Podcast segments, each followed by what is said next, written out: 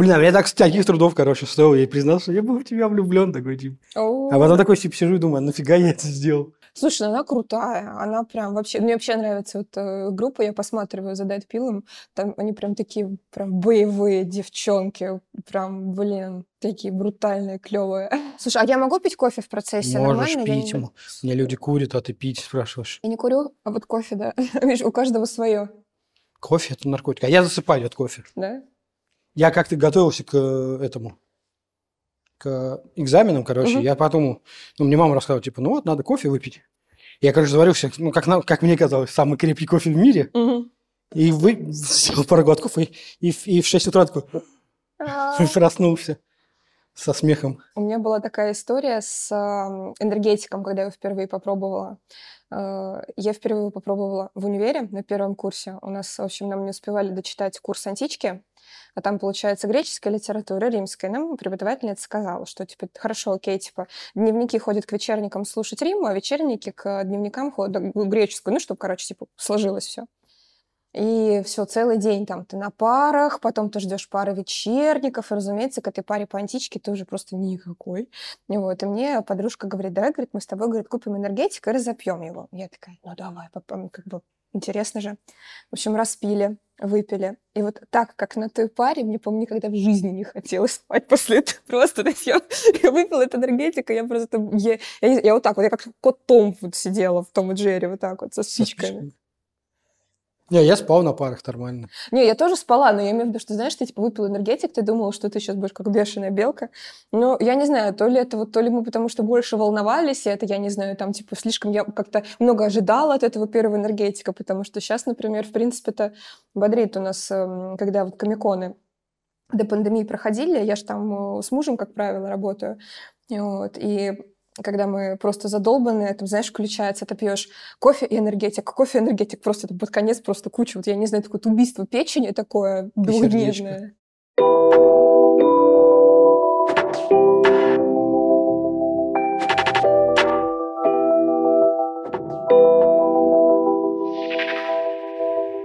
Ладно, давай начнем. Давай. Ты в подпроекте. Есть основной проект в поисках титанов, а ты вот в подпроекте оказалась. Поэтому теперь вопрос, как и всем, кто вот сюда приходит, ну, именно в эту часть. Кто ты такая? А, Меня зовут Лера, и я вокалистка группы Грингард. Не, не любишь пол- полную форму? Ну, я не знаю, а как, как сказать, это очень важно. Нет, это просто интересно. Нет, можно. ну, Мне кажется, просто если я буду сейчас представляться очень формально, меня зовут Валерия Францева, и я вокалистка фолк-панка группы Грингард, это будет звучать, как будто, я не знаю, мы где-то на каком-то инвест-комитете, я презентую проект. Как отличница, здравствуйте. Да. Ну, почему нет? Ну, начну я как бы издалека, потому что как раз Мгм. про мужа твоего начнем. Потому что я, когда готовился, у меня пару, пару друзей спросили, кто следующий гость, я сказал, вот придет. И у меня один друг такой, типа, «А, это же вот богиня, которая пишет «Сокол». Я такой, типа, «А, окей. Поэтому ра- рассказывай, что такое «Сокол». «Сокол» — это наш комикс, э, который мы делаем для издательства Bubble. Это, на самом деле, очень прикольная история. А, Два года, нет, тоже, получается, три года назад, в 2018 году Bubble явили конкурс а, «Новые герои».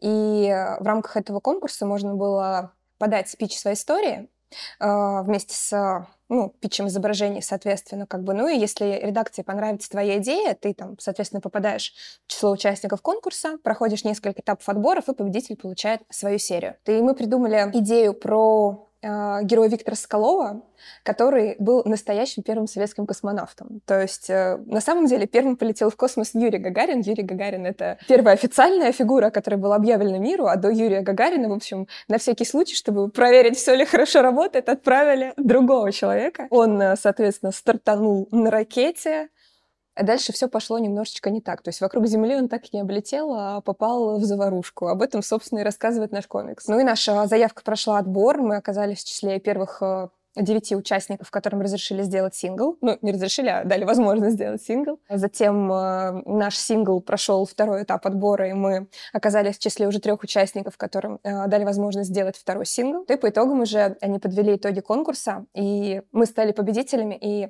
теперь у нас... э, мы делаем книги, то есть у нас теперь своя серия в Bubble. А сложно от сингла на, на поток потом выйти?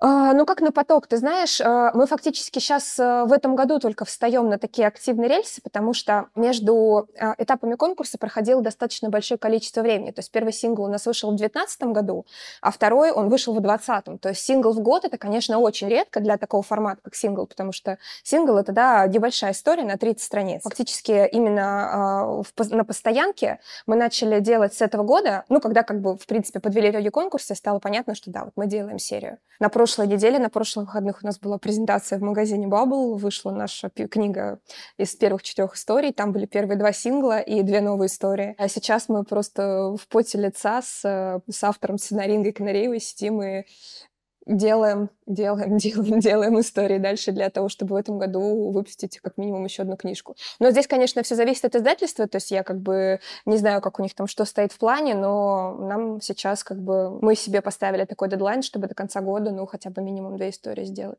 А сюжет «Наркос» пишется по, по ходу действия или у вас уже есть? Нет, ну, на самом деле э, хорошая история, она должна быть какой? Она должна быть такой, который, в которой ты уже знаешь, к чему ты придешь, поэтому, конечно, мы уже определили так, в принципе, к чему мы придем, у нас уже какие-то основные сюжетные вехи, как бы уже они все проработаны, конечно, точки я имею в виду, но э, на самом деле между этими точками есть просто безумная пропасть, с кучей мелких деталей, потому что тебе же нужно в сюжете все связывать, чтобы у тебя все ружья выстрелили, чтобы как бы все герои, они были не зря, чтобы в их действиях была прослеживалась логика и последовательность, да, чтобы э, мотив, мотивация у них как бы хорошо работала. В общем, так что получается, что в принципе мы знаем, о чем мы будем писать дальше, но когда ты вот садишься, открываешь этот чистый лист, у тебя просто в голове возникает великое множество вариаций, ты понимаешь, что чтобы прийти к этой точке, герой может пойти так, так, вот так, вот так. И это, конечно, бесконечный процесс творческого совершенствования.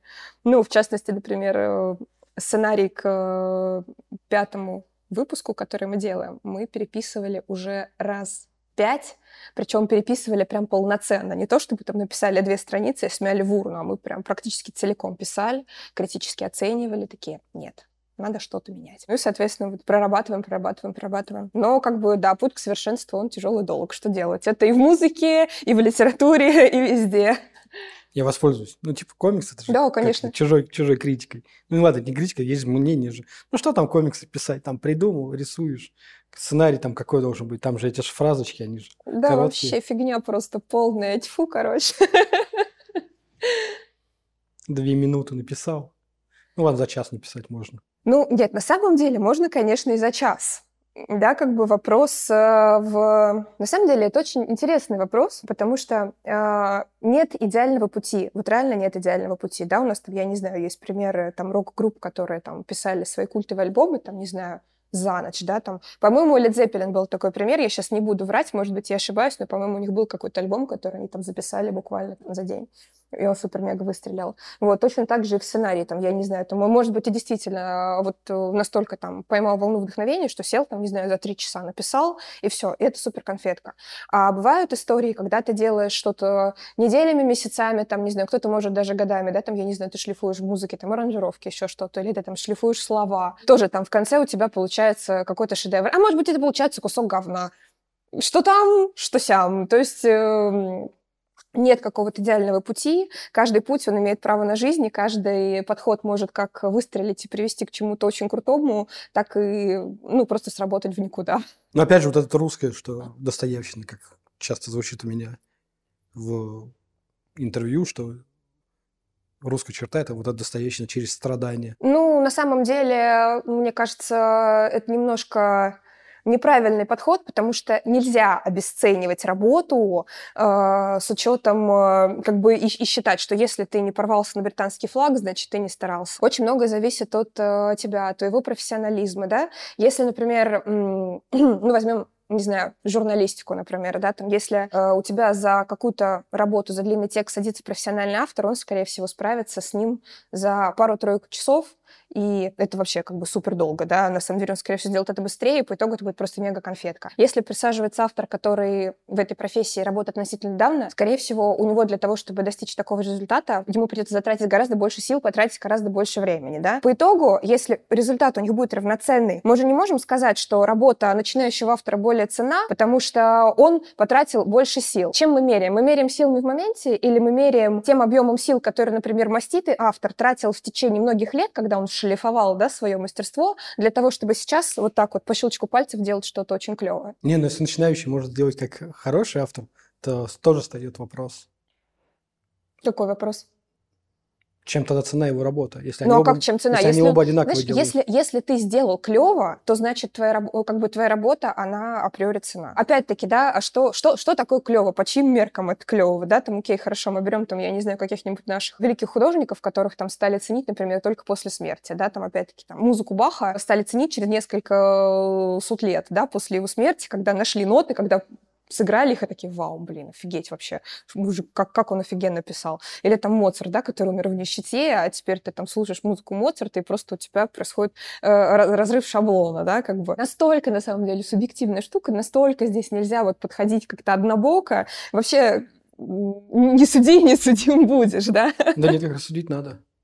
Но ты тогда из этого из суда рождается критика. Да, критика рождается, несомненно, как бы, в принципе, всегда послушать мнение со стороны, это на самом деле важно. Какой бы оно ни было, да, как бы даже если это прям совсем жесткая критика, в любой критике всегда можно найти... Как... Ну, вопрос в том, как э, ты это воспринимаешь. Можно воспринимать критику непосредственно на себя, а можно на свою работу. Вот всегда надо... Во-первых, грамотный критик, он никогда не будет критиковать творца, он будет критиковать плод его творчества, да, то есть он не будет кричать «Вася дурак». Он будет говорить «Мне не нравится, как сделал Вася, потому что...» Ну, а Вася, соответственно, слушая доводы этого критика, может э, сказать, я согласен с критиком Латунским, потому что, или я не согласен с критиком Латунским, потому что. Красиво ему отвечает, а ночью спускает на него свою Маргариту на метле. Ну, а если как вот тебе, вот под тем видео, что я нашел, тебе туда скинул, где написано «не певица». На самом деле, если брать в плане профессионального академического вокала, конечно, я этим никогда не зарабатывала. Я всегда занималась этим исключительно для души. В этой э, вокальной группе я позиционирую себя не э, как... Э, я про вокальную группу я сразу просто поясню, да, о чем идет речь. То есть я как бы уже много лет занимаюсь академическим вокалом, и это у преподавательницы группы людей, которые, в принципе, не профессиональные певцы. В принципе, ну, как бы профессионально-то я тоже зарабатываю не пением, да, то есть нет, на самом деле это уже, уже стало, наконец, приносить мне какие-то деньги, боже, я так счастлива, вот, но это не те деньги, на которые, к сожалению, можно прожить. Нормально, видео смешное, я, когда его увидела, я очень сильно хохотала, я, во-первых, у меня очень, э, для меня, во-первых, удивительно было сначала увидеть его в интернете, вот, а когда я его увидела, говорю, я очень сильно смеялась, но я вообще не предпринимала никаких попыток его удалить, и я не писала там ребятам, которые выложили, что «Гачай, выложили, потому что, ну, черт возьми, это реально было. Это была видеозапись репетиции. Я пришла туда э, просто с какой-то вот такой вот головой в неглаженной рубашке, просто как будто, я не знаю, накануне я провела веселый вечер э, и вышла для того, чтобы спеть прекрасную арию Глюка, ария Париса. Офигенская вещь, очень крутая. Я очень много сил вложила в то, чтобы ее красиво исполнить. Я не скажу, что вот это исполнение на видео самое лучшее исполнение, которое я выдавала.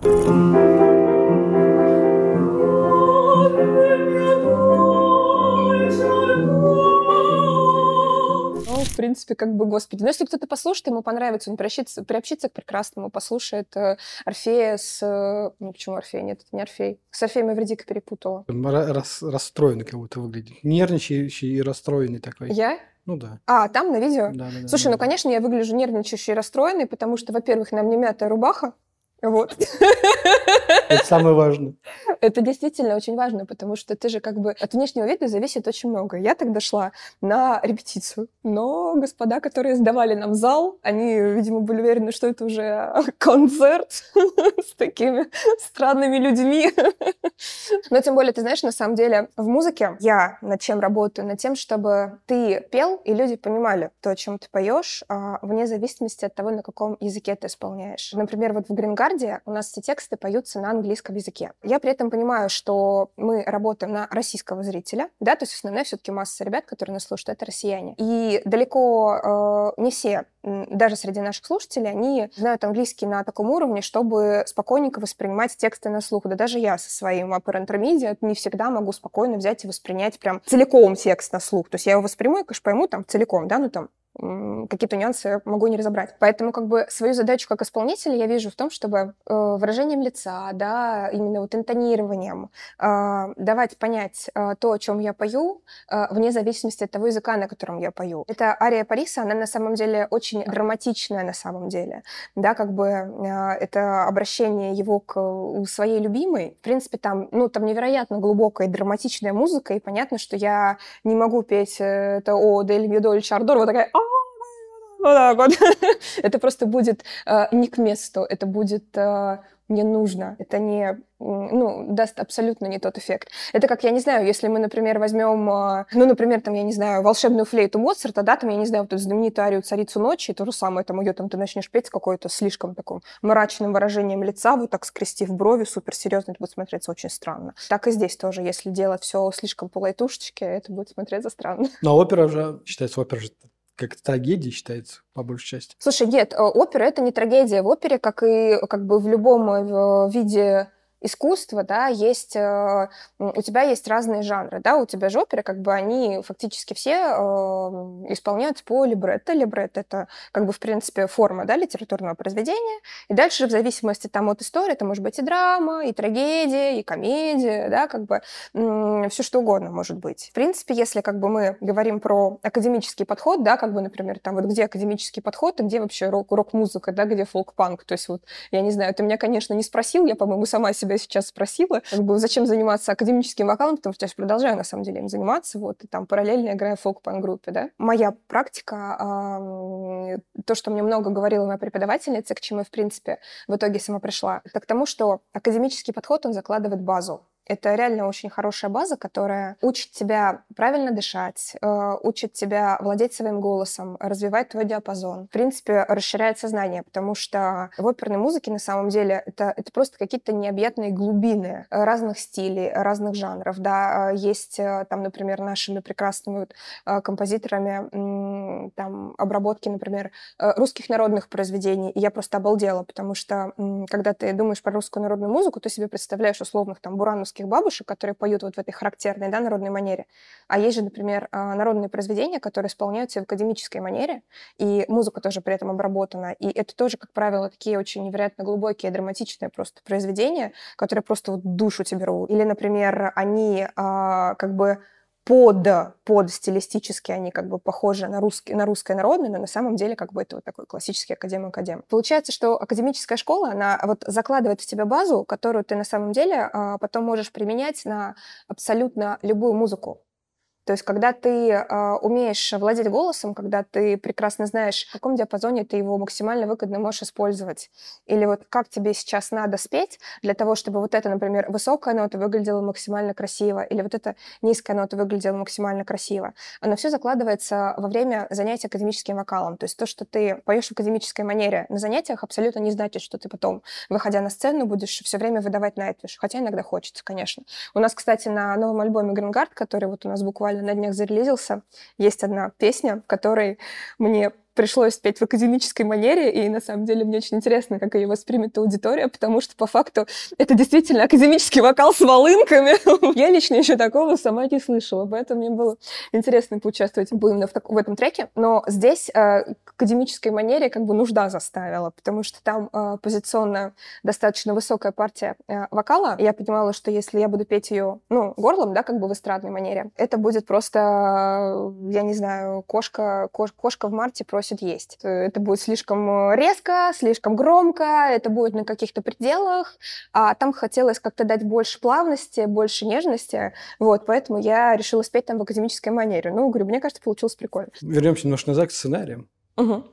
Важно, чтобы герой к концу истории изменил, оста, ну, остался самим собой или изменился? На самом деле, э, конечно, важно, чтобы он э, претерпел, как бы, чтобы его характер претерпел какие-то изменения, да, то есть у него то есть измениться он должен однозначно. Он должен пройти какой-то путь а, трансформации, вот, то есть он должен через что-то пройти, и эти обстоятельства должны его как-то поменять. А насколько сильно они его изменят, да, как бы это вопрос.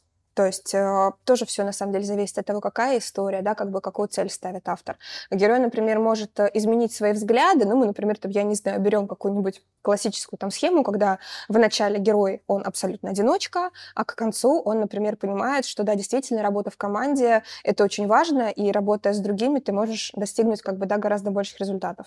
Вот. Или, может быть, там наоборот, он э, вначале понимает, что он является частью какого-то общества, это общество его не понимает и не принимает, и это его тяготит, и, например, наоборот, он может добиться больше в одиночку, или там, например, эм, тоже с людьми, но с людьми там, да, своими единомышленниками, например. Это я сейчас беру абсолютно просто такие примеры с потолка. Тебе именно как зрителю, как читателю, конечно же, всегда будет интереснее наблюдать именно за трансформацией персонажа. То есть если у тебя персонаж изначально пришел весь такой Мэри Сью сразу, да, там такой прокачанный, невероятно крутой, и закончили историю тоже тем, что он такой невероятно крутой, ну, у тебя сразу возникает вопрос, окей, хорошо, и вот и зачем я только что посмотрел? Если это главный герой, если это какой-то, скажем так, персонаж, который помогает раскрывать другого персонажа, да, то есть как бы вот э, и уже этот персонаж становится главным, это уже абсолютно другая история. Но я на самом деле, лично мне интереснее смотреть за историями, в которых э, обстоятельства, они меняют людей, то есть они, э, проходя через какие-то этапы, трансформируются, да, какие-то вот по-новому начинают смотреть на вещи, например, вот. по-другому начинают себя вести.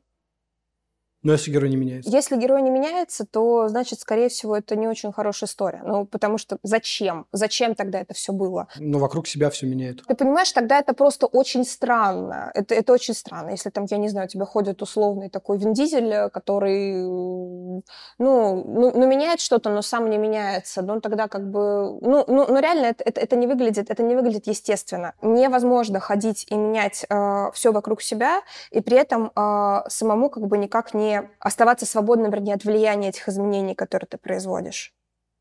Форест Гамп? Слушай, Форест Гамп, он не остается точно таким же. То есть, знаешь, как бы он, как сказать, а, он сохраняет какие-то свои изначально базовые качества, да, например, вот чистоту, невинность, наивность в лучших их проявлениях, но при этом он социализируется все-таки он социализируется, он все-таки, а, скажем так, вот преодолевает себя, потому что он все-таки находит силы, да, как бы сойтись с девушкой своей мечты. И а, он, меняя а, как бы мир вокруг себя, он тоже меняется. То есть это не значит, что он там какие-то супер фундаментальные изменения, что он был таким как бы замкнутым немножко не от мира сего парнем, который под конец стал парнем рубахой, раскрепостился и, и вообще абсолютно поменялся, как бы, да, мы сейчас не говорим о таких прям вот фундаментальных изменениях личности, как бы, да, когда у тебя это в том числе там, да, вот и, ну, как бы психоэмоционально это обусловлено, да,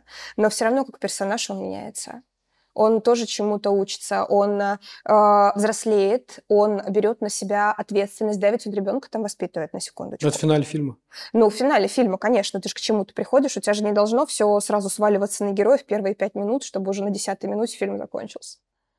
Ты проходишь какие-то этапы, да, это как в жизни на самом деле. Что бы с тобой ни случалось, хорошее или плохое, оно накладывает на тебя отпечаток, оно лепит тебя как личность. То есть, в принципе, как бы, ну, например, я вот чисто если, да, вот про себя говорить, как бы у меня, например, такой подход, что все, что в моей жизни происходило, чтобы, оно, чтобы это не было, оно все было не зря, потому что в конечном итоге оно вылепило меня таким человеком, который я сейчас. И то, как бы я понимаю, что этот процесс трансформации, лепки, он продолжается и будет продолжаться всю жизнь. То есть вот даже наша сегодняшняя встреча, да, она как-то повлияла на тебя, как-то повлияла на меня какие-то мысли в нас заронило. Может быть, Время покажет. Может быть, ты даже не думаешь об этом сейчас, э, но там, не знаю, там через неделю ты там будешь сидеть утром, пить э, чай и внезапно вспомнишь, например, о каком-то элементе нашего разговора. Может быть, он тебя стимулирует как-то посмотреть по-другому на какие-то вещи, а может быть и нет. И это тоже, как бы, понимаешь, станет вот этой вот частью твоих внутренних изменений или моих. А история с маньяком, да, где, в какой части изменения? Какая история с маньяком? Какой маньяк? Я слышу, у тебя был преследователь очень такой, ходящий с тобой. А, ой, обалдеть, откуда ты знаешь? Мне просто интересно. Ну, я готовился же. Мне же готовились к интервью. А, ну, просто на самом деле это такая не очень... Эм, не сам... А, ну да, наверное, это я тебя спрашивала, когда, когда ты ко мне добавился, да. Слушай, ну на самом деле, как знаешь, это на самом деле очень прикольная история. Ну, как прикольная. Она просто настолько долгоиграющая, что я вот даже думаю, с чего бы мне начать. это просто какая-то такая немножко трешовая история. Началось все с того, что очень много лет назад, мне тогда было лет 19, со мной познакомился мальчик во ВКонтакте. Этот мальчик был мне немножко помладше. Э, конечно, в 19 лет э, ты э, ну, не всегда хорошо смотришь на знакомство с ребятами младше себя, потому что как бы в это время еще достаточно сильно как бы, да, разница в возрасте, она заметна. Я как раз где-то вот в этот период, мне просто кажется, эти звезды так сложились, рефлексировала на тему иджизма и влияние иджизма на отношения людей с людьми.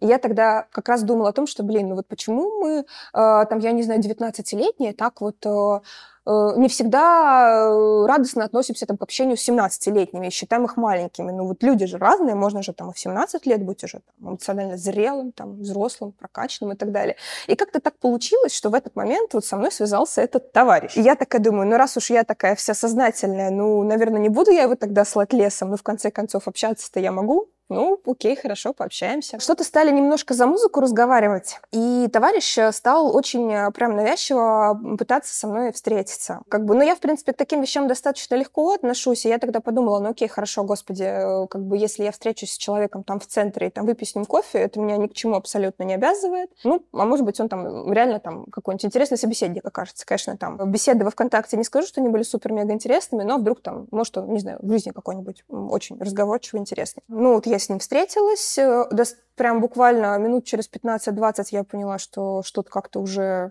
ну, что мне не очень интересно с этим человеком. Под каким-то благовидным предлогом достаточно быстро слилась. Ну, как бы нормально, то есть я там ни, ни, ничего грубо не, не грубила, ничего, просто там у меня там дела, мне пора. Ну и, соответственно, я подумала, ну окей, хорошо, мы встретились, э, я понимаю, что больше я там видеться с ним вряд ли буду, но как бы, знаешь, там блокировать там и так далее я тоже не стала, потому что, ну, как бы общаться-то с людьми ты можешь, да, как бы всегда как бы мешает тебе. Э, я так легко к этому отнеслась, а молодой человек, он себе, я не знаю, что он себе как бы нафантазировал, и на каких основаниях он это все нафантазировал, потому что, как бы, знаешь, я тоже там не тот человек, который там будет сидеть и давать какие-то там э, ложные надежды. Тем более, что изначально вообще не шло никаких там разговоров ни за отношения, ни за что. Как бы мы просто разговаривали на тему музыки, да. А человек просто стал как-то вести себя абсолютно неадекватно. Он стал писать людям у меня в друзьях и задавать им какие-то вопросы про меня. А потом он стал просто как бы это все продолжалось, я его везде заблокировала, соответственно, как бы. Но, тем не менее, а, вот шли годы, а он там раз в несколько лет, он все равно как-то проявлялся, то он там начинал писать каким-то моим знакомым, которые мне об этом говорили, то он там с каких-то левых аккаунтов пытался мне писать, и это уже в какой-то момент начало меня напрягать, потому что э, выяснилось, что он, э, скажем так, э, несколько извращенных предпочтений товарищ, вот, э, и он эти свои фантазии пытается обсуждать э, с людьми, э, которые меня знают. И, честно говоря, я, конечно, немножко подофигела. Э, людям, которые мне это писали, я сказала, вы, говорю, можете между собой обсуждать, что хотите и как хотите, но, пожалуйста, не надо меня об этом ставить в известность. Затем он мне там пытался в личку какие-то видосы скидывать. Э, в общем, я так посмотрела, ну, то есть я не стала открывать эти видосы, я по первому кадру уже поняла, что там происходит. Я думаю, нет, с меня хватит. И я э, во ВКонтакте поставила настройку, что писать мне могут только люди, которых я добавила в друзья. На самом деле это очень как бы хороший фильтр. И последний, наверное, последний вот э, виток, он был, наверное, несколько, ну, год, года два, наверное, назад, когда он внезапно написал моему мужу, и он ему скинул мои фотографии, которые стояли у меня на аватарках во ВКонтакте где-то годах в десятых, то есть лет десять назад. И честно, конечно, ну, как бы я мужу тоже сказала, все, говорю, заблокируй его и забей. То есть, как бы в этих фотографиях не было ничего такого. Я, в принципе, как бы не сторонник там выкладывания каких-то, я не знаю, там, э, очень откровенных фотографий в социальные сети и вообще, как бы, да, то есть, ну, я думаю, тоже дело вкуса, как бы, абсолютно, как бы. Ну, то есть, э, это не то, там, что он, он там отправил моему мужу какие-то фотографии, там, от которых я бы упала в обморок, нет, просто аватарки там. Но вообще, как бы, сам факт того, что существует, э, на планете Земля человека, который уже 10 лет хранит твои старые фотки, которых у тебя уже нет, и про которые ты забыл миллион лет назад, ну, конечно, это жутковато. И в такие моменты ты начинаешь думать, блин, а вот, ну, на самом деле, это ведь эмоциональное насилие, это реально форма эмоционального насилия. Человек вторгается в твое личное пространство, он э, э что-то пытается от тебя добиться, он э, как бы преследует тебя. И вот э, я, ну, я поняла, что вот в тот момент я реально задумалась о том, что у нас как таковых пока даже нет э, способов защиты от таких людей. То есть, ну что, я, я приду э, в полицию и скажу, вы знаете, тут какой-то маньяк шлет мне в личку БДСМные видосы и обсуждает свои какие-то странные сны э, с э, людьми, там, которые со мной когда-то общались. Ну, как бы, ну, я понимаю, что даже если полиция серьезно отнесется к э, такому заявлению и примет его, у меня ничего не смогут сделать. Скажем так, заставила меня там задуматься, вот как бы я думаю, вот я вроде, ну как бы не вроде, я там, да, публичная персона, я играю в музыкальной группе, я как бы открыта к общению с людьми. А, а здесь получается, что мне сознательно приходится с какой-то стороны закрываться для того, чтобы а, вот этот человек не имел возможности напрямую со мной контактировать, потому что, конечно, как бы это напрягает. Но потом я поняла, что чем, в принципе, чем более публичным ты становишься, тем более больше внимания ты привлекаешь, а люди-то могут быть совершенно разные. И как бы, ну окей, ну там, если он там изыщет какой-то там способ прислать мне очередной видосик, ну окей, я его просто, я его просто заблокирую. Вот. Но он не ищет встречи. Ты знаешь, э, нет, и, встречи не ищет, вот, э, но как бы ну, если там внезапно ко мне какой-то левый чувак подойдет, ты знаешь, у меня очень хорошо работает голова, я в стрессовых ситуациях, я не теряюсь, я, наоборот, развожу там дикую движуху, как бы, ну, тогда как бы у меня появится действительно там повод уже, там, не знаю, позвонить в полицию прямо здесь и прямо сейчас, такая вот есть история. Но вообще, конечно, хотелось бы как-то там со стороны там наших органов, да, проработать какие-то механизмы, которые бы позволяли именно как-то воздействовать на таких людей, потому что, как бы, ну, я понимаю, что мне вот очень помогает именно мой склад характера, что, в принципе, я, да, как бы, ну, заблокировала, и все, как бы, и забила, и, в принципе, там, я не знаю, с мужем мы тоже поржали, как бы, и закрыли, да. А, во-первых, преследователи разные бывают, бывают более настойчивые, да, как бы, опять-таки, люди бывают разные, на каких на кого-то это может, на самом деле, гораздо сильнее влиять, кто-то может это гораздо острее воспринимать. И, конечно, если бы был какой-то правовой метод, вот, э, именно скажем так, э, дистанцирование таких товарищей, конечно, было бы очень здорово. А запрет на приближение же был уже. Ну, запрет на приближение, если ты же не можешь запретить приближаться в интернете. Теперь давай перейдем к твоей основной деятельности. Как для тебя началась музыка? А, слушай, музыка на самом деле началась э, для меня очень-очень много лет назад. Если мы говорим прям совсем от печки, то у меня же есть музыкальное образование, это правда. Ну, ДМШ, детская музыкальная школа, но я ее мало того, что закончила, э, я еще и потом два года занималась, ну, продолжала заниматься просто так для себя. У меня, в принципе, даже была возможность поступать в музыкальное училище, но я что-то тогда подумала, что, хм, ну я же хочу попробовать поступить в МГУ. Ну, собственно, я поступила в МГУ, но музыкой заниматься продолжила. Э, изначально я занималась фортепиано, то есть э, как бы я пианистка, по своему музыкальному образованию. Вот, но пела я всегда, как бы у меня всегда были вокальные данные, я пела в хоре. В хоре я попела везде, во всех партиях, везде, где нужно было что-то вытянуть, туда меня сажали, поэтому я реально там за свои там, за, за себелетку отсидела просто везде, где только можно. К музыке именно вот в исполнительском отношении я пришла уже в более зрелом возрасте. Это на самом деле просто такая немножко смешная история. Э, в 17 лет э, я попала вместе вместе с мамой и сестрой в аварию на автомобиле. Ну, как бы она была такой средней степени серьезности. Мы все получили сотряс, а мама еще ребра сломала. Это в нас въехала мама мадемуазель. Получилось так, что мы там сначала с сестрой пару недель отлежали в больнице, ну, затем нас выписали, маму выписали позже всех. А вот пока я э, еще сидела дома и восстанавливалась, ну, там, да, там, ну, на несколько недель там буквально там нас выпилило, ну, вот из такой активной жизни, я как-то стала больше сидеть за фортепиано и внезапно поняла, что как бы, я до этого активно писала стихи, что вот эти стихи, которые я пишу, можно же спокойно положить на музыку, что у меня под руками складывается мелодия. И так я стала писать первые песни. Э, ну, как бы я их писала, но я писала их скорее так для себя, как бы в стол, я их исполняла, ну, там, для друзей, да, как бы. Э, потом я начала учиться играть на гитаре и стала уже, как бы, да, там, играть, петь под гитару, ну, и там свои какие-то песни под гитару придумывать и исполнять. А в музыкальных группах я стала играть на первом курсе университета. Меня а, пригласили в группу знакомая клавишницей, Мы несколько месяцев поиграли, потом мы развалились. У нас был такой русскоязычный рок, такой очень, я бы, я бы, наверное, сказала, что это был какой-то такой русский, псих, русскоязычный психоделический рок.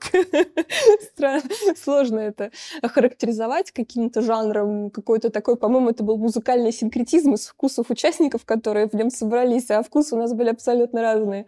Вот, но мне кажется, мы, мы так и не доехали до записи, но это был все равно прикольный первый опыт. Я, как сейчас помню, это первая репетиционная база, это все было еще на белорусской, на битбоксе, он тогда еще был э, на первом этаже, такой в подвале, э, там это там, там в подвальном помещении была уборная, я все время затапливала, в общем, это был такой тот еще трэш, особенно когда ты такая мамина и папина литературная девочка, вот. Конечно, такой разрыв шаблона. Э, там, кстати, у меня была такая достаточно интересная встреча. На этой базе тогда работал вокалист э, российской группы «Фактор страха», который, ну, как бы он умер уже как бы много лет, но получилось так, что э, вот как раз на этой базе мы познакомились. И был на самом деле интересный случай, когда я пришла на репетицию э, в шарфе, потому что я тогда болела. И он меня спросил, а что это я в шарфе? Я говорю, да так, говорю, выздоравливаю. Вот решила подзамотаться, чтобы там, ну, кондиционером не сильно обдуваться. И он говорит, ты, говорит, себя, говорит, береги, потому что я, говорит, себя, говорит, не берег. И вот и через некоторое время я знаю, что он умирает. Конечно, это была такая достаточно ну, как бы так, дало, короче, по мозгам немножко. вот эта история. Но, э, возвращаясь как бы к группе, да, вот несколько месяцев мы поиграли, потом, в общем, там мы разбрелись в разные стороны. Я для себя как-то поняла, что мне хочется продолжать играть в группах, и, конечно, мне хочется, как бы так как я занималась вокалом, все-таки э, быть не столько клавишницей, сколько мне хочется как бы петь, да, вот мне хочется быть вокалисткой. Ну, а дальше, в принципе, все по... Мне кажется, все практически музыканты проходят этот э, путь. musicforum.ru, сидишь, поиск вокалиста, вот, ходишь там по разным группам, смотришь, что где как, себя показываешь. В общем, в, там, спустя там несколько месяцев э, изысканий меня прибило к группе, которая играла металкор. Это группа Enervision. Мы играли, наверное, вместе около года. Вот в этой группе как раз я встретила своего супруга, художника Женю Францева. Но, как бы, в принципе, мы с ребятами даже записали эпишничек, вышло достаточно прикольно. Особенно см... очень смешно переслушивать, конечно, эти записи. Это год 12 наверное. Я там тогда, конечно, пела абсолютно в другой манере. Я там вопила просто, как медведь в малине. Вот. Э, и мы пели там на русском, конечно. Ну, тогда, по-моему, все играли металкор, вот, хардкор, в общем, это был так прикольно было. Там момент жанр уже умирал. Ну, он умирал, но, как бы, в принципе, в российском андеграунде он как-то процветал, на самом деле. Групп было много, и я помню все эти концерты, эти вот слэмы, вот эти мальчиков в вертолетики, вот эти, которые носятся и всех бьют ногами и руками. Я обычно на таких концертах куда-нибудь в уголок там садилась повыше, чтобы меня никто не трогал, потому что хотела музыку послушать. Этот элемент называется мельница. Да-да-да-да, вот-вот, мельница. Я уже, видишь, я уже забыла. Ну, в общем, вот э, как бы играла там, э, потом тоже мы там с мужем ушли из группы. Я еще там, наверное, год э, где-то сама там, в принципе, как ну, продолжала, то есть писать музыку, то сама как бы это делала. И где-то через, наверное, годик или полтора я пошла в группу к ребятам. Мы с ними потом назвались Стармас. Это, на самом деле, очень прикольный проект. Мы несколько лет играли, как раз мы играли Stoner Doom. Мы начинали со Stoner Doom. Да, как бы выступали в Клешне неоднократно. Вот, Коля Снежко, привет, если он будет слушать это видео.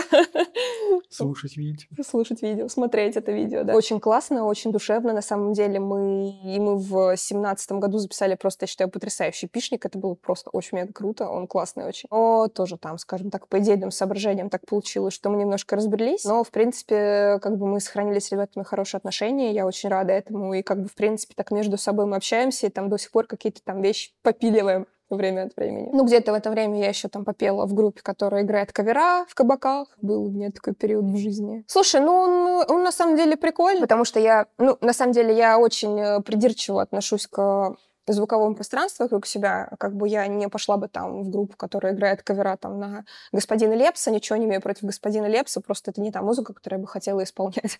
Там ребята, ну не ребята, это уже были такие взрослые мужчины, они играли ну, блюзак, рок-н-ролл, там 50-е, 60-е, 70-е, немножечко 80-х. Я очень это все люблю, вот, э, поэтому как бы я к ним присоединилась в удовольствие, мы с ними как бы много где поиграли. Наверное, где-то около года или полутора вот э, мы выступали. Ну, прикольный опыт, потому что я, на самом деле, побывала во многих таких, ну, прикольных местах, куда раньше меня жизнь не заносила. Там в Найтрейне, например, мы выступали. То есть это такое, как бы, культовое байкерское место, вот, но, по-моему, если ты не байкер, ты, может быть, туда и не заедешь так, как бы, а здесь вот вжух мы там выступали на летней сцене, ну, прикольно было. С ним немножко поиграла, ну, и как-то вот э, в, этом, в, это, в, это, в этот же где-то период э, я стала думать, хм, а что бы мне такого еще интересного поделать, где бы мне еще поиграть. Ну и стала, как я, в принципе, это обычно делаю, просто посматривать объявления. И увидела где-то во ВКонтакте э, объявление о том, что э, фолк-панк коллектив с волынками ищет вокал. Я такая... «А, фолк-панк с волынками. М-м, как это интересно. Я послушала э, демки я пришла просто в полный восторг. Это, собственно, и был прекрасный коллектив Грингард. Вообще просто невероятное впечатление меня произвело, потому что музыка просто невероятно драйвовая, она очень классно сделанная. Э, меня просто покорил звук волынок в панке. Я как бы до этого, в принципе, там слушала какие-то примеры, но не скажу, что прям сильно погружалась. Здесь просто я пришла в какой-то просто, не знаю, щенячий какой-то восторг. Мы с ребятами назначили прослушивание, я пришла. Ну и, соответственно, как бы вот все срослось. Ну, немножко назад сейчас, пока есть Да-да. возможность, пока мы не углубились. Да, конечно, детище. конечно, все А, у меня часто в интервью гуляла тема, что кавера – это смерть артиста как артиста. Так ли это? Согласна ли ты с этим или нет? Кавера, ты имеешь в виду в каком смысле? Ну, Приходить? как только музыкант начинает э, играть кавера, это становится нет творчеству. Он Почему? перестает быть творческим. Ну, потому что ты перестаешь сочинять, ты играешь чужое. Слушай, ты знаешь, э, это все очень э, такая, на самом деле, ну, я с этим немножко не согласна, потому что к каверам а, можно подходить а, с двух сторон. Ну, это если прям совсем обобщать. А, Это может быть попытка сыграть в исполнителя дыр в дыр, и тогда мы идем, э, наверное, скорее в коммерческие кавер-группы, которые играют дыр в дыр и как бы, да, ну, зарабатывают на этой программе, да, там какие-то трибьют-проекты. Творческая ли это смерть? Ну, я не знаю. Скорее всего, это не мешает всем этим ребятам, например, да, там делать какие-то свои вещи. То, что они это играют, они таким образом просто зарабатывают. То есть, ну, как бы это, это работа. Ну, как бы работа, работа, она, как правило, ремесло, да, как бы, ну, окей, хорошо, как бы они могут это делать, но это же не значит, что они там абсолютно при этом, там, говорю, ничего не пишут, не исполняют, и вообще они не творческие единицы. Нет. Ну, вот это вот один подход, да, дыр в дыр. Есть другой подход, а, когда ты берешь песню другого артиста, которая тебе очень нравится, и ты ее уже переосмысляешь по-своему. И это на самом деле уже абсолютно другая история. Это самый настоящий творческий процесс, потому что ты берешь произведение и наполняешь его новыми смыслами. И в результате может получиться что-то, э, что даже, ну, э, может звучать круче оригинала. Ну, там, например, из каких-то, например, вот моих примеров, да, вот в «Загашнике», например, есть очень классная песня «Placebo I Know», и ведь это кавер. По-моему, по-моему, это кавер на группу Architects, но я не буду врать, потому что я сейчас точно не помню. Но это точно кавер. А, Но, тем не менее, да, вот Брайан Молка и Пласибо, они подошли, они настолько эту песню переосмыслили, они настолько ее сыграли именно как Пласибо, что, во-первых, ты даже ну, пока вот мне не сказали, что это кавер, мне бы даже это в голову не пришло. И она настолько звучит, как их песня, что, ну, это просто потрясающе, да, как бы, что не нивелирует того, что, да, как бы есть где-то оригинал. Есть там Blue Suit Shoes, да, как бы Элвиса Пресли, которая тоже абсолютно не песня Элвиса Пресли, ее, по-моему, написал, а, господи, Перкинс, что ли. Ну, тоже сейчас не буду врать, как бы, да, там можно потом погуглить фамилии. Тоже, как бы, это изначально не его песня, вот, но, тем не менее, она настолько потрясающе им исполнена, настолько потрясающе им переосмыслена, что э, и настолько органично вообще смотрится в репертуаре Эл- Элвиса, да, что ты такой, господи, как ты это кавер, ну, блин, обалдеть вообще. И таких песен можно набрать очень много. Так что все зависит реально от подхода. Я, например, люблю коверочки. Я сама люблю делать коверочки. Uh, у меня есть э, сольный проект Beastify. Это мой такой one-man band. Это уголок э, отведения души, где я просто делаю все эксперименты, которые мне хочется произвести, но которые, например, я не буду делать в Грингарде просто потому, что это музыка стилистически другая, и просто, ну, зачем, как бы, да, это если, если, если что-то, зачем пытаться, я не знаю, там, скрестить одно с другим, если ты не уверен в качестве, да? А в своем сольном углу я, в принципе, могу скрещивать сколько угодно ежей со скольким угодным количеством мужей и не переживать, потому что это вот такое мое творческое полото. И я, например, э, уже зарелизила кавер на песню Snow White группы Бактик. Это моя любимая японская группа. И если, например, послушать оригинальный Бактик и то, что я сделала, э, ну, это две абсолютно разные песни. То есть э, абсолютно другая аранжировка да, как бы абсолютно другой подход к исполнению. И сейчас, например, я готовлю кавер на песню Sleepwalker группы Nightwish. Ну, понятное дело, что я не могу пройти мимо группы Nightwish. И то же самое, то есть я исполнила как бы все партии на инструментах, я э, переосмыслила аранжировку, я как бы сама это все там, да, записала, я это все сейчас сама свожу, вот. И это ведь тоже абсолютно другая песня. Просто, да, как бы ты там э, не, не тратишь время и силы на сочинение текста, потому что я как бы как вокалист, я сама пишу тексты, да, как бы бы ты э, не сидишь и там не придумываешь сама как бы основные партии, да, но ты просмысливаешь аранжировки, ты, может быть, какие-то моменты абсолютно по-другому исполняешь. Так что, в принципе, это получается, ну, новое произведение на самом деле. Так что нет, абсолютно исполнение каверов — это не смерть, это просто один из возможных путей. И, кстати, у э, Джонни Кэша у него же вышел целый альбом каверов, и это же, ну, потрясающий альбом. Это же не просто Джонни Кэш взял и сыграл там песни других исполнителей, как на квартирнике. Это фактически это музыка, в которой ты чувствуешь Джонни Кэша, в которую как бы Джонни Кэш душу вложил, пропустил это через себя и через призму собственного восприятия, да, как бы вот пропустил и выдал абсолютно-абсолютно новые песни, которые, тем не менее, а, такие же ценные, как и оригиналы, с которых они были взяты. Ну, не все мы Джонни Кэш, и не все мы Брайан Моук там или кто там. Ну да, и что? Если я Ваня из э, Самары условный. И что? Я буду, как вот я сыграю?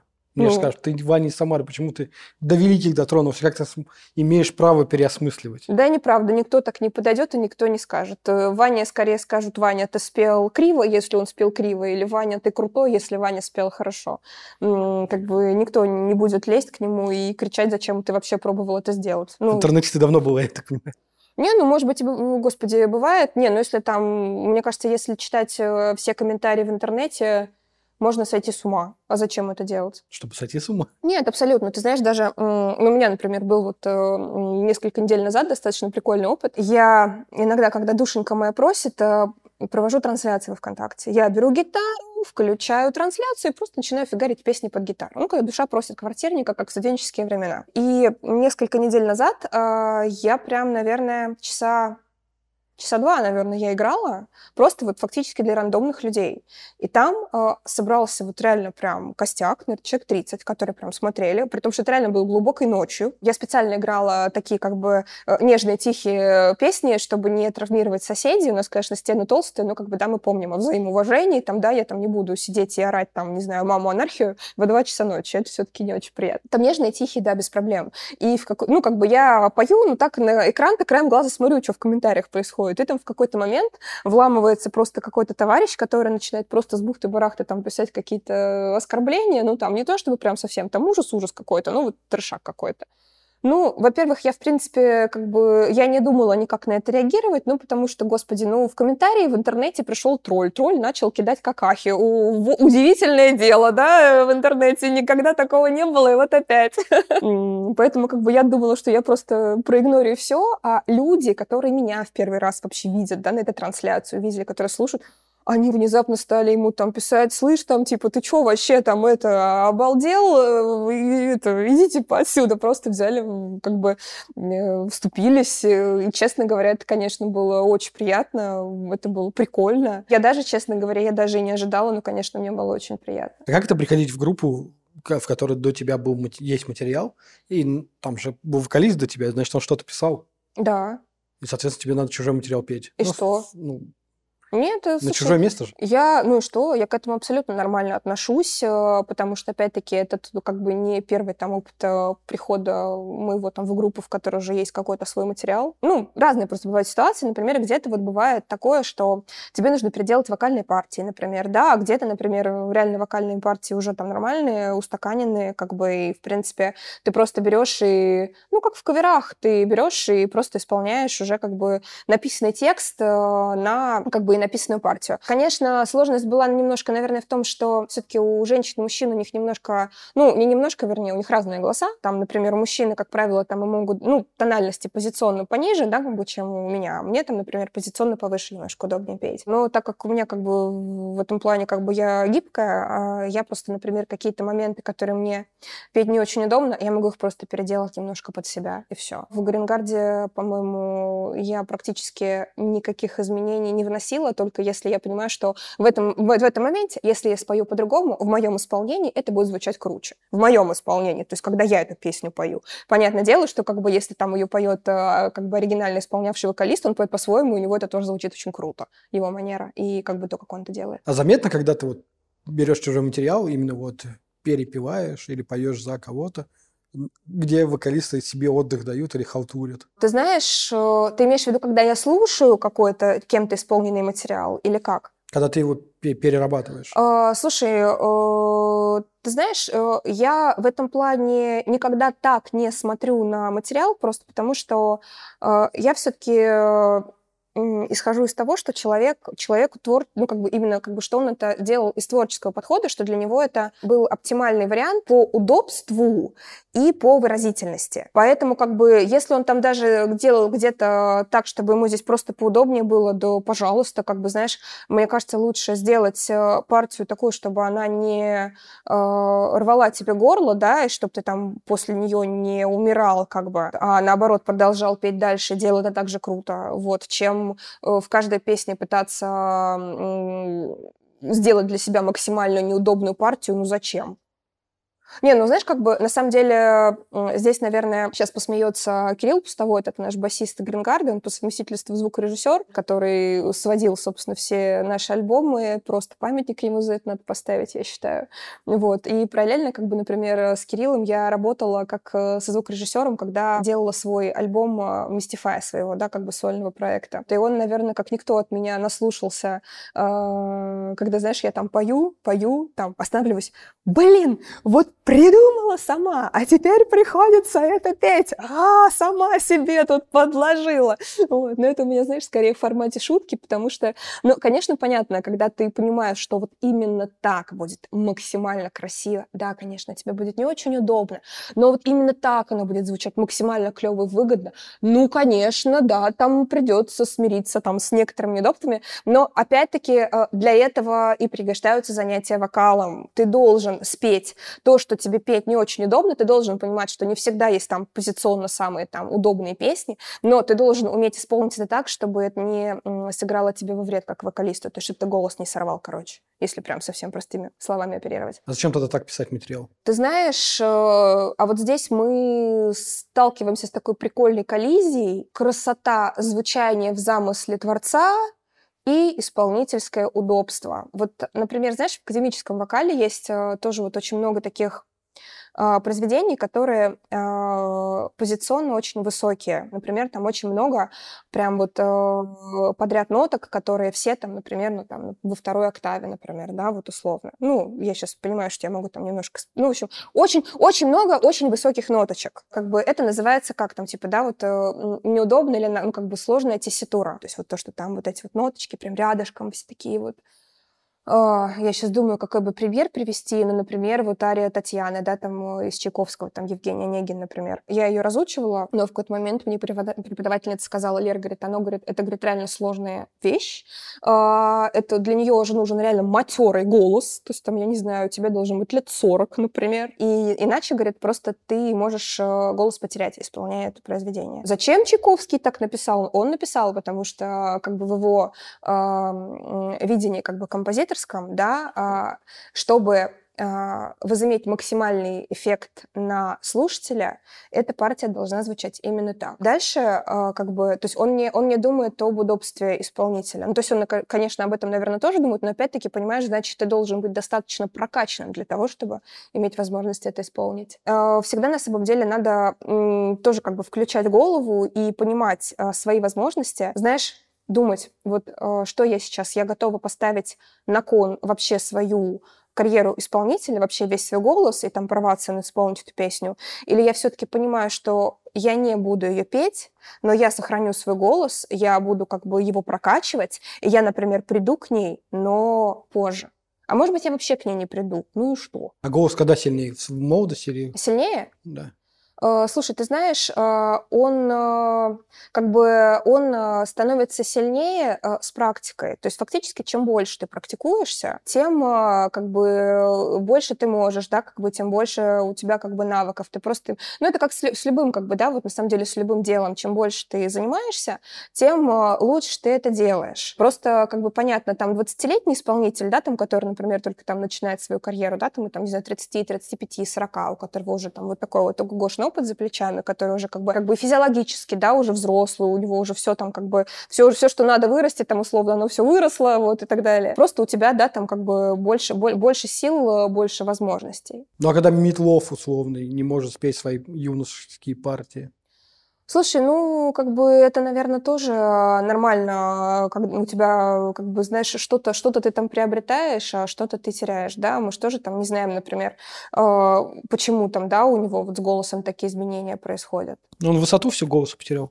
Ну, как бы я просто не разбиралась в ивокесе, я не знаю, почему он высоту голоса потерял. Сколько ему сейчас лет, тоже я не знаю, честно говоря. То есть я Метлов-то знаю, конечно. За 60. Вот, за 60, да ну, может, уже просто, ну, ну, ну да, как бы там физиологические какие-то изменения, как бы, ну, ну, что делать? А ты боишься этого?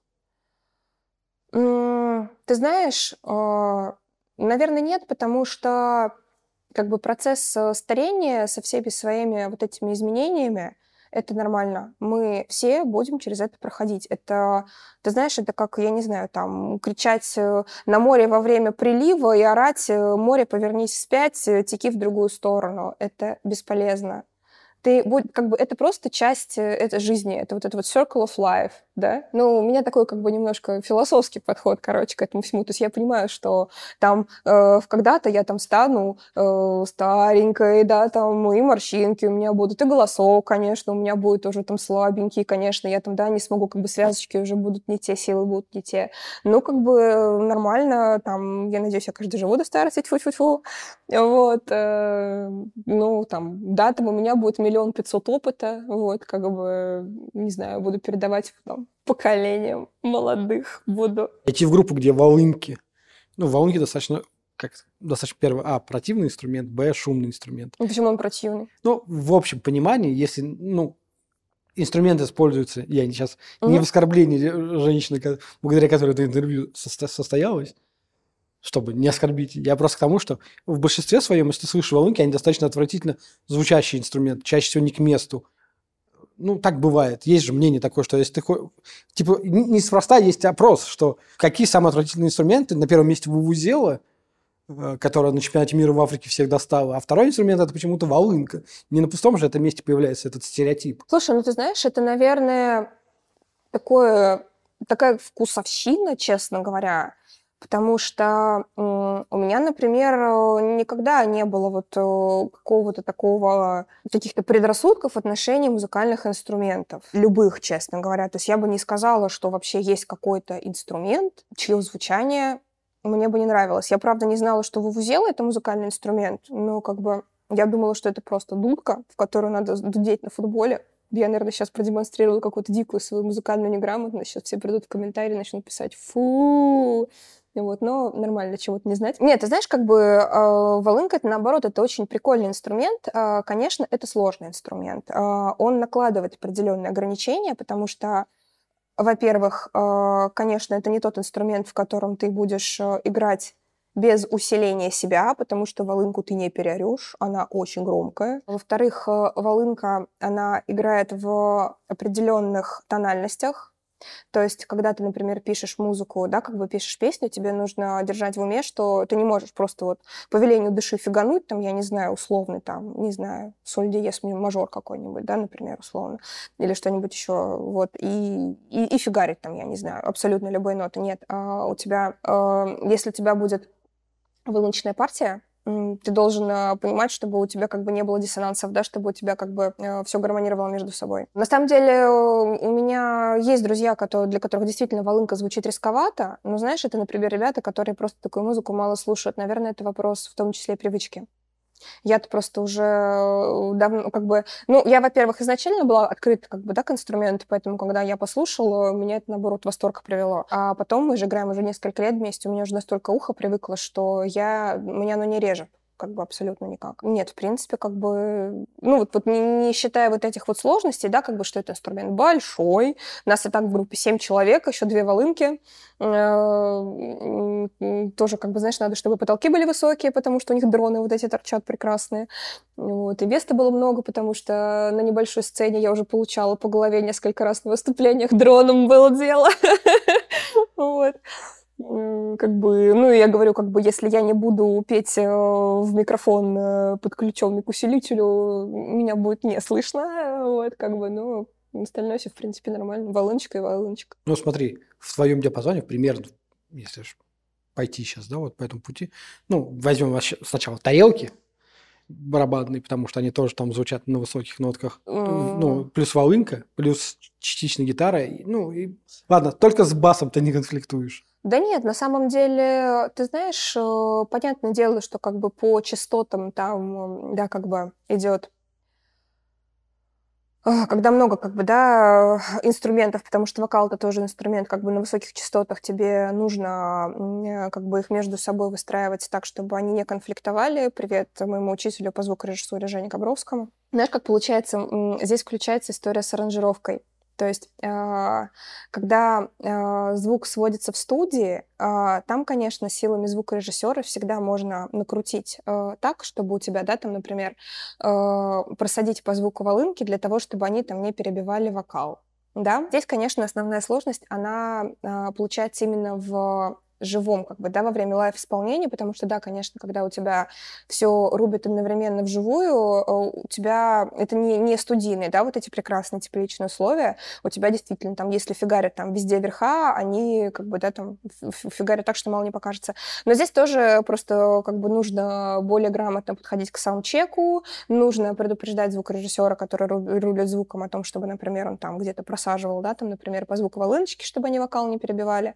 Вот, ну, такие вот, в общем, вещи. Когда вы приходите в зал, а там плитка везде. Плитка э, не играла еще в таких залах.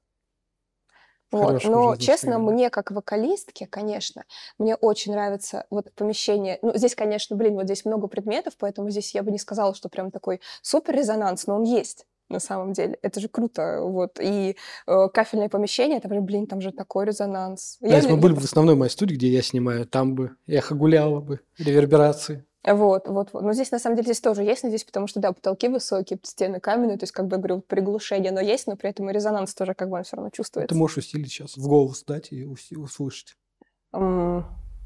Devil's locks need solvents, yeah, Texas you, and fair.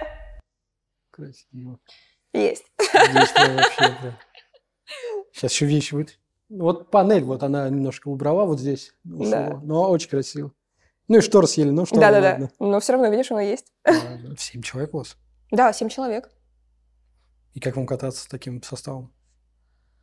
Кататься-то нормально. Проблема, когда надо, там, знаешь, спланировать репу, спланировать дата для концерта, потому что, конечно, когда вас семеро, и вы все уже такие взрослые товарищи, у вас у всех там, не знаю, работы, дети и так далее, то немножко бывает сложновато, но, в принципе, это вопрос э, мотивации, как бы, да, желаний. Справляемся нормально.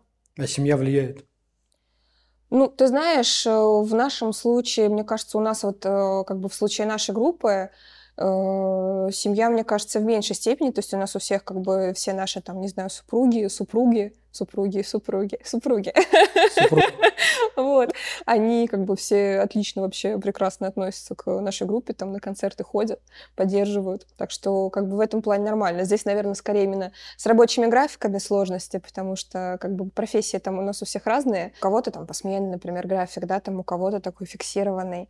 Вот. Ну, ну это, это такие, знаешь, мне кажется, сложности, с которыми любая абсолютно группа сталкивается. Ну, это просто, это просто жизнь. Когда ты там, я не знаю, студент в группе играешь, вы состыковываетесь так, чтобы у вас пар там не было. Когда вы взрослые, вы там просто состыковываетесь так, чтобы, ну, там, с, с работы там не приходилось все время отпрашиваться. Ну, ну ничего страшного, это, ну, как бы бытовая такая штука. А играть не самый популярный жанр, где у вас в конкурентах или в коллегах по цеху вопрос определения только, по сути, группы «Цунами» и ну, так на скидку сразу, кто с волынками играет. Не, ну, много, например, как бы групп, они используют волынки. Но такие, чтобы именно там фолк-панк с волынками, да, таких, конечно же, не так много. Ну, не самый распространенный жанр? Да, абсолютно.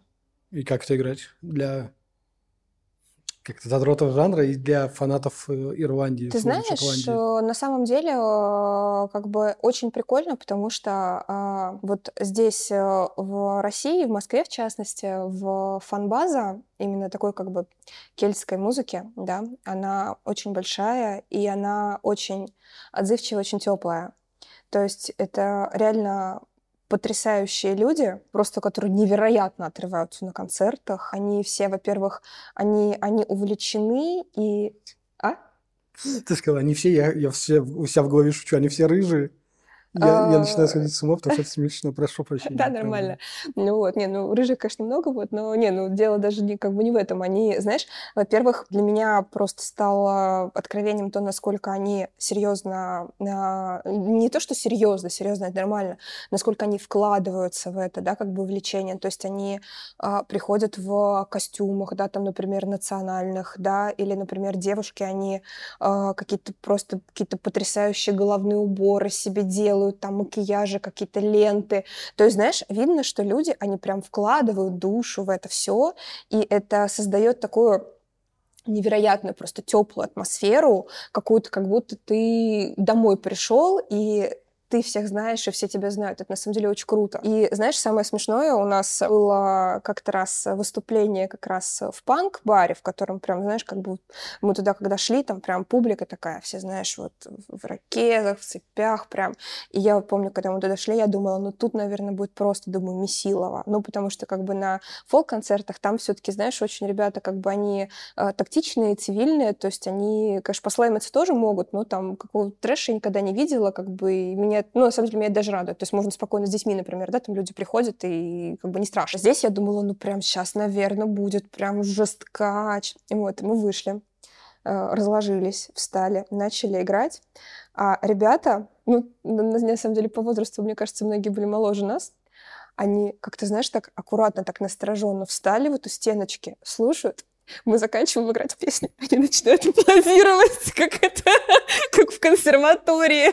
То есть, и они, знаешь, они аплодируют не потому, что там они там, типа, хотят как-то, типа, фу, а то есть они, знаешь, как-то так с таким уважением слушают вот этот наш фолк-панк с волынками, то есть как бы так вот сознательно и вот я, блин, это было очень забавно. Э, я была просто в полном шоке. Мы отыграли этот концерт, это было очень прикольно, но, конечно, это до сих пор одна из моих таких самых любимых историй, потому что, да, ты приходишь на фолк-тусовку, и там ребята в килтах начинают просто там отрываться, отрываться. Ты приходишь в панк-бар, и там ребята стоят такие, внимательно слушают.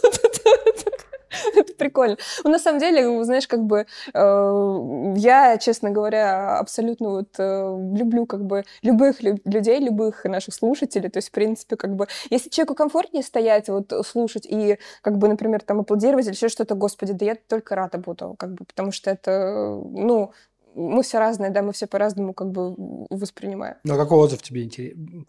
Как исполнителю больше нравится? Слушай, ну, ты знаешь, конечно, классно, когда э, люди танцуют, когда люди там не боятся подходить к сцене, когда они как бы вот вовлекаются, да. Это, конечно, классно, потому что это тебя Заряжает, да, очень. То есть вот это вот идет такой, знаешь, обмен энергии между тобой, исполнителем, и как бы залом. Это очень классное, на самом деле, ощущение. Но если людям там комфортнее, например, э, слушать там сидячих мест, да, там еще что-то, я к этому абсолютно нормально отношусь. Как бы здесь э, комфорт э, слушателя, он на первом месте, мне кажется. То есть моя задача как исполнителя э, выложиться на 100% вне зависимости от того, э, сколько людей будет плясать перед сценой, все или ноль. Потому что, опять-таки, говорю, кому-то кому комфортно слушать сидячего места, кому-то там комфортно постоять, но, например, ему некомфортно выходить и танцевать прямо у самой сцены. Я, например, сама, когда именно как слушатель на концертах, я не врываюсь в толпу вертолетом, я там не начинаю там всех пинать в бока, я как раз вот тоже буду тем самым слушателем, который будет внимательно стоять где-нибудь там подпирать собираю столбик, но я при этом буду смотреть за всеми, я буду оценивать все, что происходит, то есть как бы, но при этом, да, там я не буду в, там бегать, прыгать, кричать. Но это опять-таки просто потому, что я человек такой, вот. А другой человек, он наоборот, ему там надо брать от жизни все, бегать перед сценой, меситься, и это тоже прекрасно на самом деле. Это, ну, просто это другой взгляд, и он имеет право на жизнь. У вас большая аудитория? Ты знаешь, э, у нас было достаточно мало сольных концертов. Э, мы как бы в прошлом году, в позапрошлом мы много как бы выступали на фестивалях, вот в частности там Федора Воскресенского, спасибо ему огромное за то, что вот он нас как бы приглашал. Но так вот, судя по личным наблюдениям, ну да, достаточно. У нас активная как бы база подписчиков в социальных сетях, например, там вот я вот смотрю, да, там с профессиональной точки зрения, там, ты смотришь, там, конверсию там оцениваешь, там, смотришь, там, отклики, вот это все. Э, ребята приходят, они там и комментарии пишут, там, и там и лайк, там не стесняются и репостят. Ну, то есть, как бы, активная такая аудитория, и меня, на самом деле, это очень сильно радует. Хорошие, как бы, все, все зайки, всех люблю. Ну, их не такое большое количество. Ну, почему? Нормально. Ты знаешь, дело не в количестве на самом деле, а мне кажется, дело в качестве отклика, потому что можно нагнать себе э, там 11 тысяч ботов там условно, да, там или 15 тысяч, у тебя будет э, просто там, я не знаю, супер-мега раздутая группа, но при этом у тебя там будет по э, 20 лайков, да, вот типа посчитай конверсию, да, там, например, 11 тысяч человек разделить на 20 лайков, сколько это получается? Да, вернее, 20 лайков на 11 тысяч человек. Какой у тебя там, да, получается процент? Или или, например, если у тебя в группе там 500 человек, да, там, или как в нашей, там 800 человек, у нас посты собирают по 40, там, по 50, например, лайков. Это на самом деле очень, очень, очень, очень хороший, на самом деле, показатель. Тоже, как бы, если с профессиональной точки зрения смотреть, э, с, ну, ты, наверное, как бы сам как профессионал это прекрасно понимаешь. Сложнее всего э, это простимулировать человека на какое-то конверсионное действие, да, на лайк и еще сложнее на комментарий. Поэтому если люди, а, как бы, если, ну, как бы контент твоей группы, он а, вдохновляет людей на то, чтобы лайкать, там, комментить, репостить и так далее, ну, значит, э, как бы ты, во-первых, делаешь контент, который твоей аудитории нравится, а во-вторых, что все-таки это люди, которые неравнодушны к тому, что ты делаешь. И это, на самом деле, самое важное, неравнодушие, да, как бы видеть, что твоя музыка, там, тексты твои, твои выступления, выступления, они находят отклик, и люди не стесняются говорить об этом. А вас звали на радио? А, ты знаешь, на радио нас не звали, но мы выступали... Это типа такая передача «Рок-гаражник». Это мы делали этой зимой. Это был вообще очень прикольный опыт. Мы поехали прям в гараж в Мытищах. гараж прямо он оборудован под то, чтобы делать там съемки с прямым эфиром. Вот. И там тоже такая как бы была передача, где мы вели концерты, параллельно как бы ведущий задавал нам какие-то вопросы, то есть как бы интервьюировал. Ну, прикольно на самом деле было. Вот такая вот у нас была история. Мне интересно, что жанр узкий, да. соответственно, низкая конкуренция. Как вы поймете, что вы классные? Ты знаешь, э, во-первых, я бы не сказала, что низкая конкуренция, потому что, в принципе, в музыкальном бизнесе конкуренция невероятно высокая. Вот групп, хороших групп, очень много и в мире, и в России, и в Москве, и там, я не знаю, в общем, сужать можно до бесконечности. То есть конкуренция очень высокая. И как раз сделать так, чтобы тебя слышали среди остальных, это, блин, это очень большая работа. А как э, соотносить себя с, как бы, как, как понять, что вы классный, ты знаешь, мне кажется, здесь очень э, важен свой внутренний критик на самом деле, да, как бы. То есть ты должен трезво оценивать э, то, что ты делаешь. У меня, например, я бы даже, наверное, сказала, что это моя проблема, потому что я очень самокритичная. Э, я невероятная перфекционистка, и на самом деле иногда это приносит мне большущее мучение, потому что э, когда ты, например, слышишь, как я пою в записи, ты думаешь, блин, как клево.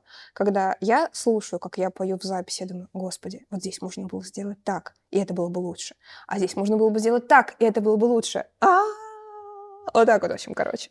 То есть, э, с одной стороны, это застав, как бы заставляет тебя очень ответственно подходить к тому, что ты делаешь. Соответственно, да, ты хорошо готовишься, ты э, много репетируешь, ты не просто там пришел, я не знаю, там налобал, да, а ты осмысленно подходишь к тому, что ты делаешь. А с другой стороны, ты занимаешься бесконечным самоедствованием, самоедством, вернее, в поиске вот этого недостижимого идеала. То есть тут, знаешь, везде на самом деле очень важно найти баланс, э, вот эту золотую середину между прекрасным э, идеалом, к которому ты стремишься, и тому, и как бы и, и своими возможностями, да, как бы, вот. То есть вот, вот баланс, идеал — это вот как бы, не идеал, вернее, а баланс. Вот баланс — это самое важное. Очень классно, знаешь, когда есть в группе там люди, которые могут э, трезво как бы взглянуть и сказать, блин, ребят, стопен вообще-то уже очень классно. То есть как бы э, и, и действительно очень классно, когда реально можно вот перестать наворачивать, потому что, знаешь, когда ты думаешь, что вот я сейчас, а наверну еще, и еще, и еще, и еще, и в итоге получается вообще ком какой-то. Вот. То есть получается лучше враг хорошего? Отчасти тоже отчасти. Все, как бы, знаешь, я стараюсь э, не использовать такие как бы фразы, фра фразы серии «делай так, и все будет зашибись», потому что, ну, всегда по-разному работает. Когда-то когда вот можно реально там сидеть докручивать, и ты в конце там внезапно там в последнюю секунду вернешь что-то такое, что просто изменит все.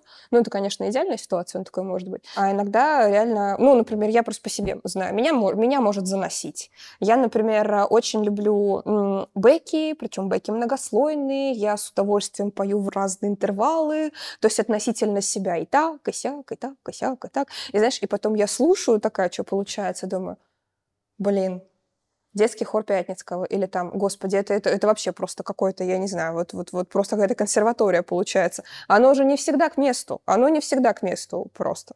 Ну вот. А я там в процессе э, там творческого пыла реально там могу, не знаю, там партии 8 там вокала фигануть, э, вот, и все, и все в интервалы. Когда я делаю, мне кажется, да, да, да, потом ты слушаешь, такой думаешь, блин, нет, а теперь вот давайте-ка мы вот удалим и оставим три.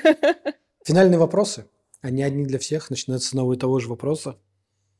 А сегодняшнего дня плюс 20 лет, как ты это видишь? Относительно себя, относительно группы? Выбирай сама.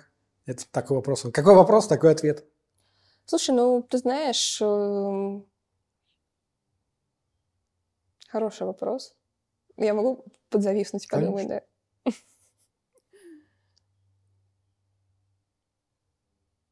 Ты знаешь, а, я точно знаю, что и в частности, относительно себя и в целом относительно ребят, с которыми мы играем. Как бы однозначно через 20 лет мы станем более опытными. Какой будет опыт, я не знаю. Мы, наверное, станем более морщинистыми. Ну, не наверное, мы станем более морщинистыми, да.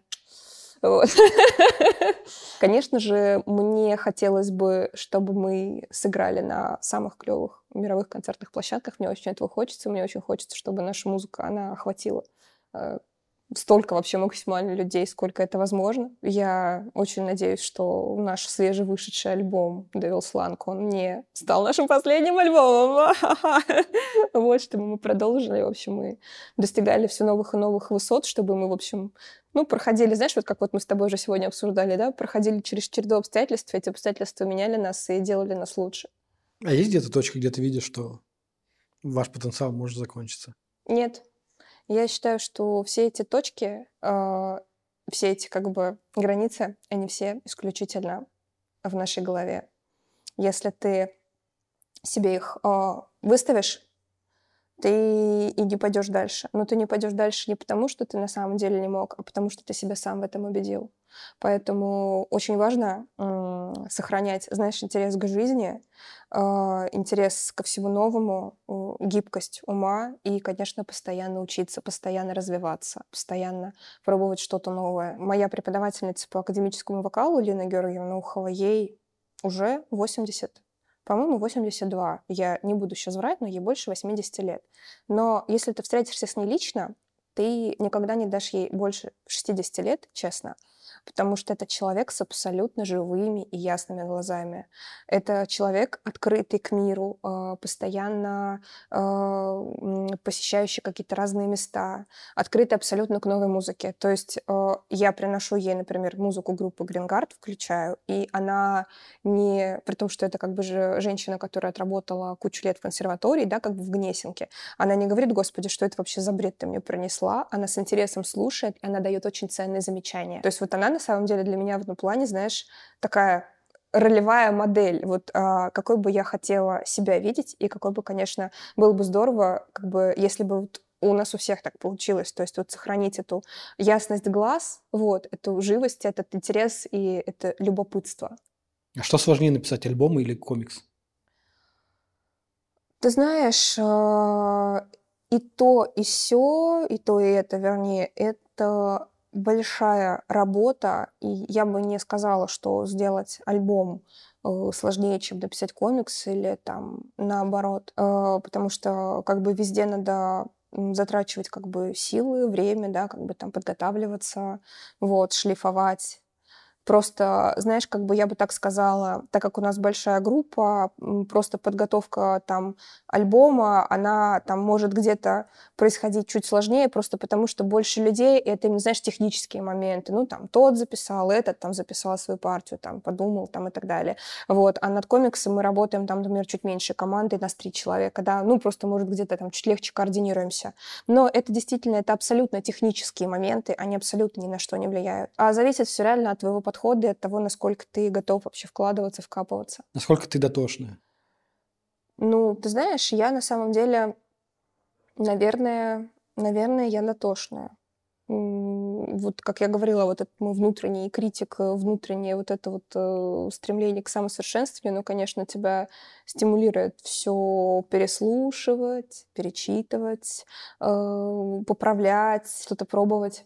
Вот, то есть я, да, как бы, на самом деле, дотошный человек, но, знаешь, я, на самом деле, стараюсь э, в этом плане над собой работать, чтобы не уходить в копание, в... не закапываться в мелочах, потому что, знаешь, на самом деле тоже очень важно э, сохранять баланс, то есть уделять внимание мелочам, потому что мелочи важны, но при этом держать как бы какую-то генеральную линию, да, вот в истории, потому что если, например, ты начнешь состыковывать какие-то побочные сюжетные линии, например, то у тебя, например, абсолютно просядет основная, э, читателю будет неинтересно. То же самое, если ты, например, в песне уйдешь, там, я не знаю, в какие-то э, невероятные дебри, там будешь э, как-то вот уйдешь в какие-то тонкости аранжировок, но в этом, но при этом как бы в целом у тебя э, в итоге будет получаться каша без какой-то явной генеральной линии, да, также слушателю будет не очень интересно. То есть, в общем, э, опять во всем важен баланс.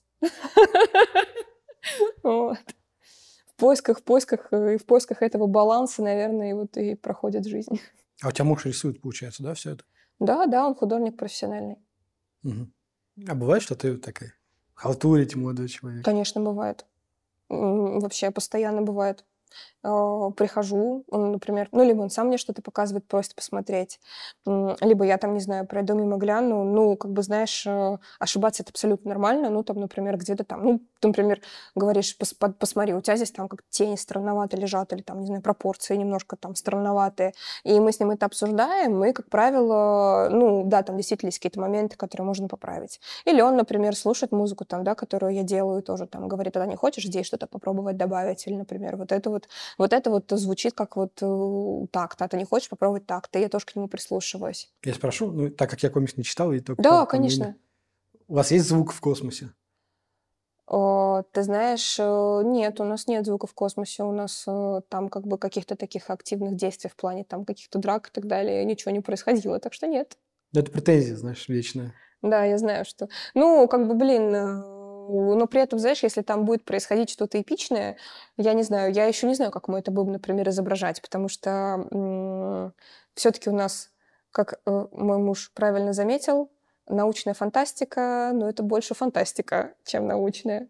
Это вопрос подхода, опять же. Ну да, как бы, знаешь, и тоже там зрелищности. То есть у тебя, ну, как бы у зрителей, знаешь, и у слушателей у них э, в, в голове есть какой-то определенный э, набор э, как бы клише, которые они как бы хотят видеть, и ты не всегда можешь этими клише пренебречь. Ну, как бы, знаешь, если, например, что-то сделает историю зрелищнее, прикольнее, э, ну, там не, не, не совсем, конечно, там палки перегибать, да, там, но реально там ты понимаешь, что это сделает историю лучше, господи, ну, в конце концов, можно и приукрасить.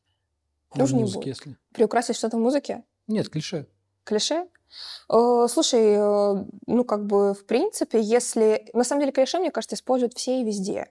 Они есть, как бы, да, как бы, вот. И да, как бы их тоже можно использовать, вот. Просто как бы одно дело, когда у тебя вся как бы песня из клише, да, как бы ты, и это в итоге звучит скучно. А если ты грамотно используешь какой-то там, я не знаю, ход, который используют многие, там, например, затихание, например, кто все затихает, и просто вокал, вокал, например, поет, да, как бы, ну, не делает твою песню хуже. Финальный вопрос, ну, состоит из двух частей. Точнее, он такой, я да, не, нормально. не могу скомпоновать, и всегда говорю, финальный вопрос, и он из двух частей. А, ты на своем месте, ты счастлива?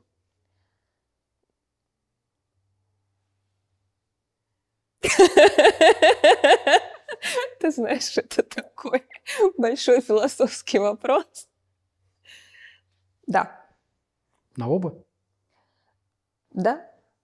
Знаешь, это тоже, наверное, такой подход не жалеть. Рефлексировать, но не жалеть. Ну, потому что, знаешь, э, нет, э, как бы, почему это важно, как бы, да, это два компонента, рефлексировать и не жалеть. Почему не жалеть?